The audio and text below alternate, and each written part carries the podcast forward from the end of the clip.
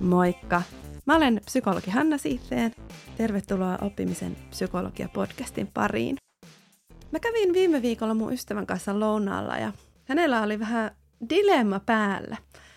Itse asiassa tämä ei ole mitenkään ainutlaatuista. Aika usein tulee vastaan kaveri tai tuttava, joka pohtii samaa asiaa. Eli sitä, että olisi kiva keksiä vähän jotain vaihtelua omaan työhön – Joko nykyisen työn sisällä jotain uutta osaamisen kehittämisen suuntaa tai sitten ehkä isompaa uramuuvia, eli, eli työpaikan vaihdosta kenties.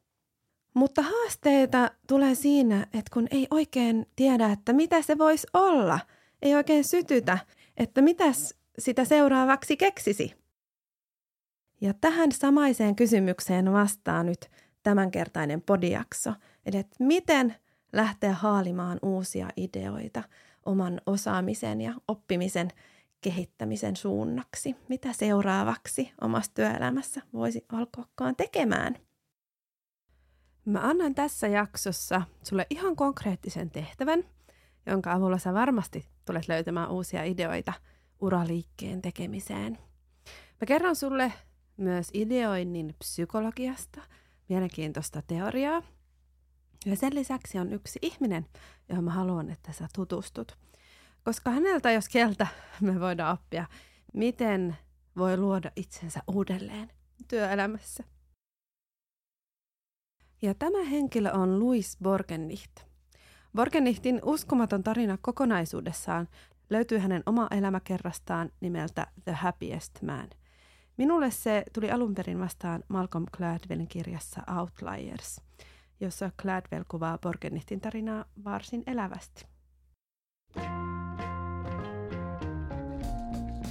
Oli vuosi 1889 ja Louis ja Regina Borgennicht päättivät lähteä Puolasta Yhdysvaltoihin, koska olot kotimaassa olivat kurjistuneet.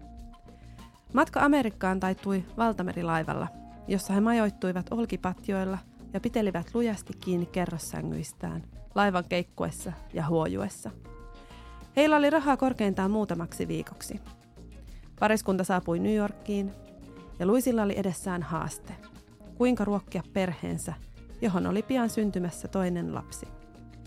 Luis meni ainoan New Yorkissa tuntemansa ihmisen luokse, siskon, joka toimi kalakauppiaana. Luis sai siskoltaan erän silliä luotolla.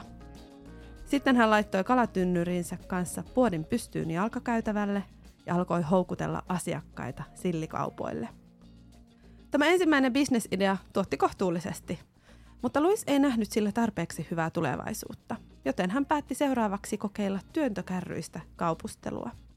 Hän myi pyyhkeitä ja pöytäliinoja. Sen jälkeen hän siirtyi muistikirjoihin, sitten banaaneihin ja seuraavaksi sukkiin ja sukkahousuihin.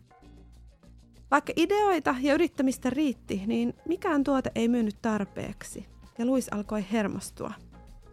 Keksisikö hän mitään tarpeeksi hyvää ideaa? Hän löysi ratkaisun juuri kun oli luopumassa toivosta. Hän istui kadunkulmassa syömässä Reginan hänelle laittamia eväsleipiä, kun hän keksi sen. Vaatteet. Kaikkialla hänen ympärillään avattiin vaateliikkeitä, jossa myytiin pukuja, mekkoja, haalareita, paitoja, hameita, puseeroita, housuja, valmiina käyttöön. Luisille, jonka maailmassa vaatteet oli aina ommeltu käsin kotona tai tilattu mittatilauksena räätäleiltä, tämä oli huikea oivallus. Nyt Luis tiesi, että oli jonkin merkittävän idean jäljellä. Luis otti käyttöön pienen muistivihon. Hän kirjoitti siihen joka paikassa, mitä ihmisillä oli yllään ja mitä kaupoissa myytiin. Hän halusi löytää uutuuden – Jotakin sellaista, mitä ei löytynyt kaupoista ja mitä ihmiset käyttäisivät. Hän kiersi katuja vielä neljä päivää. Kävellessään kotiin viimeisen päivän iltana hän näki joukon tyttöjä hyppäämässä ruutua. Yhdellä tytöllä oli mekon päällä pieni kirjailtu esiliina, jossa oli avonainen etumus ja takana kiinnitysnauhat. Luisille valkeni, että kun hän oli viime päivinä käynyt sitkeästi läpi lähialueen vaatekauppoja, hän ei ollut nähnyt yhtäkään sellaista esiliinaa myynnissä. Seuraavana aamuna hän marssi ostamaan metreittäin puuvillakangasta. Kello yhteen mennessä kaikki 40 oli myyty. Mami, nyt meille löytyi bisnes. Hän huikkasi Reginalle juostuaan koko matkan kotiin. Hän tarttui Regina vyötäröstä ja pyöritti tätä ympäri ja ympäri. Sinä autat minua, hän hoilasi. Teemme töitä yhdessä. Mami, nyt meille löytyi bisnes. Tämä oli alkua kukoistavalle vaatebisnekselle. Luisista tulisi New Yorkin yksi mahtavimmista vaatemoguleista. Palataan tähän Borgenihtien tarinaan vielä myöhemmin, koska eräs olennainen osa siitä vielä puuttuu. Mitä Puolassa ennen laivamatkaa Amerikkaan oli tapahtunut, joka selittää tätä Luisin ja Reginan kekseliäisyyttä. Mutta keskitytään ensin Luisin kykyyn tuottaa uusia bisnesideoita ja löytää hitti niiden seasta. Mitä me voitaisiin oppia siitä? Luisin älynväläyksessä oli kyse heräävän uteliaisuuden taidosta. Kyvystä havainnoida ympäristöä uudella tavalla ja tarttua ohikiitäviin uusiin ideoihin. Mutta miksi kyse on nimenomaan taidosta? No mä kerroin aiemmin mun ystävästä, joka halusi keksiä uuden suunnan uralleen, joko nykyisessä työssä tai sitten jotain ihan uutta. Ja vaikka hänkin on luova ja kekseliäs ihminen, niin silti uusia ideoiden keksiminen niin tuntuu aika vaikealta. No mikä tätä selittää? Mitä psykologia osaa kertoa meille siitä, että miksi uusia ideoita on vaikea keksiä? No ensinnäkin havaintokyky on rajallinen. Meidän pääkoppaan mahtuu vain tietty määrä informaatiota kerrallaan. Joten meidän on pakko jättää huomiotta aivan valtava määrä tietoa joka hetki. Ja aivojen toiminnoista nimenomaan tarkkaavaisuus on sellainen aivojen toiminto, jonka tehtävänä on nimenomaan säädellä, mitä kaikkea informaatiota kulloinkin otetaan tähän meidän tietoiseen käsittelyyn. Esimerkiksi sä pystyt keskittyä kuuntelemaan yhtä puhujaa yleisessä puheensorinassa – tai seuraamaan vaikka sun omaa lasta muiden lasten joukossa, kun sä oot leikkipuistossa. Ja iso osa tästä tarkkaavuuden rajaamisesta tapahtuu automaattisesti ilman tietoista valintaa. Ja mikä olennaisinta, se tapahtuu sen pohjalta, mitä me ollaan opittu. Mikä on ollut tarkoituksenmukaista aiemmin. Eli mihin asioihin on aiemmin ollut olennaista keskittyä, niin niihin aivot pyrkii sitten jatkossakin keskittymään. Ja tällä tavalla ne säästää myös energiaa ja tällaista kognitiivista kapasiteettia. Mutta tämä tekee samalla meidän mielestä vähän laiskan. Ja kaikki data ja inputti, mitä meidän aivot saa, niin pysyy melko samanlaisena. Ja siksi samat ideat tahtoo toistua, eikä uusia meinaa syntyä. Ja nyt tämä heräävän uteliaisuuden taito on se taito, jonka avulla me voidaan tarjota aivoille vähän uudenlaista syötettä ja irrottautua näistä tutuista ajattelun urista. Ja kun me nähdään vähän vaivaa, niin uusille ideoille on enemmän maaperää.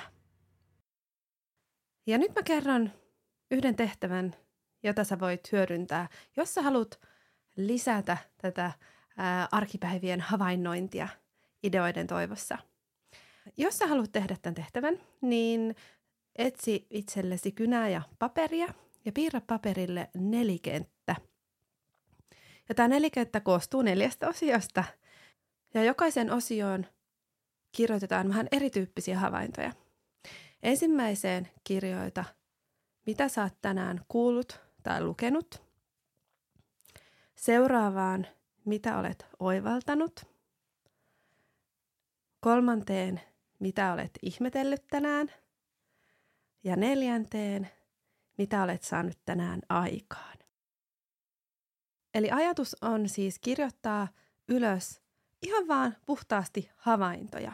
Ei edes välttämättä suoranaisesti metsästää niitä valmiita ideoita, mutta usein havaintojen pohjalta ne ideat sitten syntyy. Ja toki jos sulle tulee idis mieleen, joka suoraan koskee sitä sun omaa uraa tai työtä, niin kirjaa ylös ja kirjaa ylös heti, koska niillä on tapana haihtua yhtä nopeasti, kun ne pulpahtaa mieleenkin. Jos tuntuu vaivalloiselta vastata näin moneen kysymykseen yhdestä päivästä tai jopa edes yhdestä viikosta, niin sä voit ihan aloittaa sillä, että kirjoitat vaan mieluiten joka päivä ylös yleisesti havaintoja tästä päivästä. Ja plus sitten niitä idiksiä, jos niitä sattuu syntymään. Siitä pääsee jo vähän liikkeelle. Ja jotta tämä tehtävä saa päivän päätteeksi oikeasti täytettä, niin mä suosittelen, että sä kiinnität huomiota arjessa muutamaan juttuun. Ensimmäinen on se, että pitää alkaa näkeä vähän vaivaa ja vastustaa sitä aivojen säästöliekkiä, joka vie meidät sinne tutuille urille ja helppoon, mukavaan, puoli nukkuvaan elämään. Eli oo ihan tosissaan hereillä, kun sä luet, kun sä keskustelet, kun sä kuuntelet, niin tee se ajatuksella. Ihan jo pelkästään tällä niin pääsee pitkälle. Jos sä haluat boostata niitä ideoita, niin sit kannattaa myös altistaa itseään vähän uudelle. Oli se sitten uskaltautumista vaikka uusiin harrastuksiin, tai vaikka lähdet käymään eri lounastravintolassa, kun tavallisesti käyt, tai vaikka päätät lukea kotilieden sijaan erälehteä tai jotain muuta lehteä, mihin sä et normaalisti tarttuisi. Eli lisää erilaista altistumista. Ja vielä kaksi asiaa mä mielelläni kerron sulle, jotka auttaa siinä havainnoinnissa ja niiden ideoiden kypsyttelyssä. Ensinnäkin on hyvä muistaa, että meidän mieli on luonnostaan aika kriittinen. Eli siihen kansi kiinnittää huomiota, ettei rupea kritisoimaan niitä omia havaintoja ja omia ideoitaan, vaan poimii ne vaan talteen. Luissa oli hyvä esimerkki tämmöisestä ennakkoluulottomasta kokeilusta. Eli on hyvä tunnistaa sekä sitä ideaa itseään kritisoiva ääni, esim. että no ei tollasta voi tehdä työkseen, että mitä sä kuvittelet, mutta myös omia mahdollisuuksia kritisoiva ääni. Vaikkapa, että mitä sä kuvittelet itsestäsi, ei susta tollaseen. Eli vaikka näitä kriittisiä ajatuksia herää, niin kansi kirjata silti ne ideat ylös. Ja tätä voi helpottaa tieto siitä, että ajatukset kehkeytyy, että eihän niiden heti tarvi olla mitään timanttisia, vaan niistä voi versata ajan kanssa sitten jotain hyvää. Iso osa luovasta ajattelusta tapahtuu esim. nukkuessa ja tehdessä muita puuhia. Eli laita ylös ja luota, että prosessi etenee siellä takaraivossa. no vielä viimeinen juttu on, joka on, on mun mielestä myös hyvin olennainen, niin että kannattaa hyödyntää myös muiden ihmisten ideointikapasiteettia. Kun sä kerrot rohkeasti, että sä kaipaat muutosta, ja toki jos sulla on yhtä haisua, että mihin suuntaan, niin, niin sit muutkin voi alkaa pähkimään asiaa sun kanssa. Esim. mun kaveri vähän aikaa sitten kertoi, että hän on psykologi. Hän kertoi, että hän haluaa ruveta tekemään jotain käsitöiden parissa, jotain ehkä luovuuteen käsitöihin liittyvää.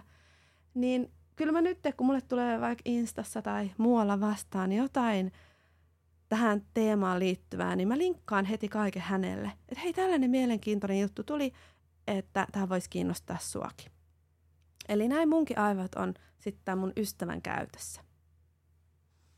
No nyt mä oon puhunut aika pitkään siitä, että miten tätä omaa havainnointia voi tehdä ja lisätä sitä syötettä niille uusille ideoille – Onko siis kyse ainoastaan tällaisesta tuntosarvien herättelystä? Eli pitää vaan oppia tarkkailemaan ympäristöä ja sen signaaleja ja sitten avot, joku hetki se kuningasidea putkahtaa sun päähän. Kieltämättä tästä tulee vähän sellainen fiilis, että, että voiko se olla oikeasti näin yksinkertaista? Ja eihän se ihan olekaan. Ei tämä ole vielä koko totuus. Ei ollut myöskään Luisin ja Reginan tapauksessa. Siitäkin tarinasta puuttuu vielä osuus, joka selittää ehkä vieläkin paremmin heidän kykyään keksiä timanttinen idea.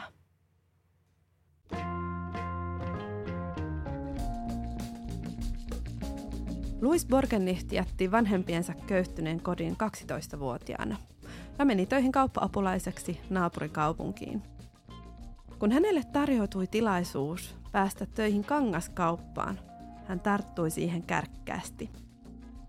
Luis kertoo muistelmissaan, että siihen aikaan kangaskauppias oli koko maailman vaatettaja.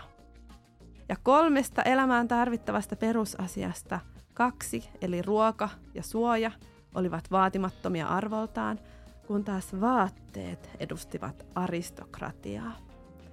Vaatetusalan harjoittajat olivat siis tuohon aikaan varsin arvostettuja. Myös Gladwell avaa Borgennichtin varhaisia vaiheita Puolassa. Kangaskaupassa työskennellessään nuori Louis oppi tuntemaan kymmenien eri kankaiden ominaisuudet niin läpikotaisin, että lopulta hän osasi sanoa kankaan lankaluvun, valmistajan nimen ja valmistuspaikan vain tunnustelemalla kangasta kädellään. Muutamia vuosia myöhemmin Luis tapasi Reginan, joka oli pitänyt pukuompelimoa 16-vuotiaasta lähtien.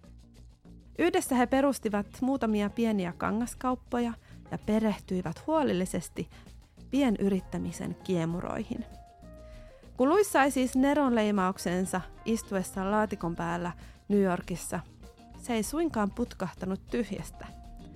Hän oli vanha tekijä vaatetusalalla ja hänen vaimonsa oli kokenut pukuompelia. Tämä oli heidän alansa. No mitä me tästä tarinan osuudesta voidaan oppia, me Matti Meikäläiset täällä arjessa? Jos me halutaan saada uusia ideoita uralle, niin tämän heräävän uteliaisuuden lisäksi me tarvitaan sinnikästä uteliaisuutta. Ja sinnikäs uteliaisuus tarkoittaa sitä, että me perehdytään johonkin asiaan todenteolla. Me harjoitellaan, kokeillaan, reflektoidaan, kehitetään sellaista syvällistä osaamista. Ja uraideoinnin kannalta tämä tarkoittaa kahta asiaa. Ja varsinkin toinen niistä on erittäin hyvä uutinen. ja se on tämä. Uusien ideoiden keksimisessä kannattaa hyödyntää vanhaa. Sun ei tarvi lähteä ideoinnissa nollasta. Ja aiemmin mä puhuin laiskani mielen ongelmasta, että siitä miten se johtaa meidät tutuille urille ja vaikeuttaa uusien ajatusten syntymistä. Mutta tämä on kuitenkin vain osa totuutta. Se, että meillä on kertynyttä osaamista ja kokemusta, on myös valtava voimavara. Se auttaa sua näkemään maailman mahdollisuudet eri tavalla kuin ihan noviisi, eli aloittelija. Muut ei olisi osannut bongata essu-bisnestä, niin kuin Luis. Hänen aivonsa oli virittynyt etsimään mahdollisuuksia just tästä suunnasta – Eli kokemus ja pohjatieto auttaa meitä tarttumaan mielenkiintoisiin tiedon murusiin, jotka muuten saattaisi mennä ohi. Ja tätä kutsutaan tiedon haaviksi. Mitä laajempi pohjatieto, sitä isompi haavi ja sitä todennäköisemmin siihen tarttuu uutta tietoa. Esim. vaikka kun sä luet jonkun tietokirjan, niin sen jälkeen – sä helpommin bongaat ympäristöstä tähän liittyviä tiedonmurusia. Keskusteluja, artikkeleita, tutkimustietoja ja niin edespäin. Eli tämä pohjatieto herkistää uudelle tiedolle. Eli haavi on auki. Eli nyt kun sä etit uusia ideoita, niin sun kannattaa hyödyntää tätä olemassa olevaa tietopankkia, jota sulla ihan varmasti jo on, ja kaivella sitä vähän lisää. Eli onko sulla esim. joskus aiemmin ollut muistikirjaa, Oletko reflektoinut oppimista joskus paperille? Kaiva ne esiin. Sieltä voi löytyy esim. joku pohdinta jatkokoulutuksiin tai, tai muuta mielenkiintoista ajatuskulkua, joka voisi nyt olla hyödyllistä. No sitten se toinen asia, joka liittyy tähän sinnikkääseen uteliaisuuteen. Joskus me halutaan ihan jotain muuta kuin mikä liittyy siihen nykyiseen osaamiseen. Eli olisi tarkoitus saada ideoita niin sanotusti out of the box. Sä haluaisit vaikka vaihtaa alaa. No tässä tapauksessa sinnikäs uteliaisuus on myös sulle erittäin hyödyllistä. Eli älä lannistu, jos sulla ei ole pohjatietoa ennestään. Olennaista on, että sä lähdet hankkimaan sitä, eli, eli tekemään jotain. Sä voit vaikka kysellä ihmisten töistä, kokeilla jotain asioita käytännössä, saat vähän raapastua pintaa – tee vaikka blogitekstejä, pyydä ihmisiä lounaalle, ala vaikka tekemään podcastia jostain aiheesta, mikä sua kiinnostaa, mutta sä et ole ihan varma vielä, että miten siitä voisi löytyä duuni. Eli tee jotain. ja tämä sinnekkyys tarkoittaa myös sitä, että välillä Pitää lopettaa haahuilu ja fiilistely ja uusien mahdollisuuksien hakeminen ja keskittyä tekemään jokin kokeilu niin loppuun asti. Siinä herävä uteliaisuus ja sinnikäs uteliaisuus just eroaa. Heräävä uteliaisuus on määrää ja sinnikäs uteliaisuus on laatua. Eli malta myös kaivella ja jatkokehittää niitä heränneitä ideoita ennen kuin hyppäät jo seuraavan idean pariin. Eli siis hereilläoloa ja sinnikästä syventämistä. Siinäkö se sitten on? No vielä on yksi asia, joka vaikuttaa merkittävästi ideointiin ja uuden työuran löytymiseen. Palataan vielä kerran Loisin tarinaan ja jälleen Gladwellin kuljettamana.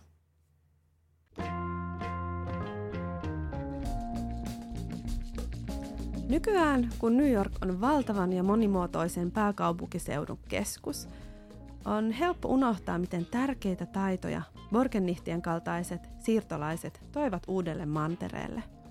1800-luvun lopulta 1900-luvun puoliväliin saakka vaateteollisuus oli kaupungin suurin ja taloudellisesti elinvoimaisin elinkeino. New Yorkissa oli vaatetusalan ammattilaisia enemmän kuin minkään muun ammatin harjoittajia. Ja New Yorkissa valmistettiin enemmän vaatteita kuin missään muussa maailman kaupungissa. Monet valtavat kerrostalot aivan kaupungin keskustan tuntumassa olivat alun perin takkien, hattujen ja alusvaatteiden tekijöiden työpaikkoja. Ompelijalle tai kangaskauppialle oli todellinen onnenpotku tulla New Yorkiin juuri tähän aikaan. Vaatetusteollisuuden mahti ja mahdollisuudet piilivät myös siinä, että aloittaakseen ei tarvinnut kuin ompelukoneen ja taidon ommella. Ala siis kasvoi huimaa vauhtia ja oli myös vahvasti yrittäjäkeskeinen. Vaatteita ei valmistettu isoissa tehtaissa. Pienilläkin tekijällä oli mahdollisuus. Luis ja Regina olivat siis oikeassa paikassa oikeaan aikaan. Ja näin me nähdään, että myös sattumalla on aika iso merkitys. Luis sattui tulemaan New Yorkiin just kun uudistunut vaateteollisuus oli alueellaan. Ja hänen taidoilleen oli todellista tilausta. Työura usein kulkeutuu sattumusten summina, omien valintojen ja sit ympäristön mahdollisuuksien perusteella. Yhden valinnan tai ajautumisen perusteella tarjoutuu uusia mahdollisuuksia, jota me ei aiemmin oltaisi voitu kuvitellakaan – Kyse on siis usein omasta aktiivisuudesta ja ihan silkasta tuurista. Mä toivon, että tämän jakson myötä sä oot saanut rohkaisua siihen, että jokaisen meistä on mahdollista keksiä hyviä ideoita.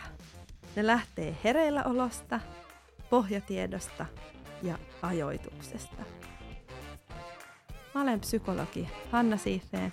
Kiitos, että kuuntelit.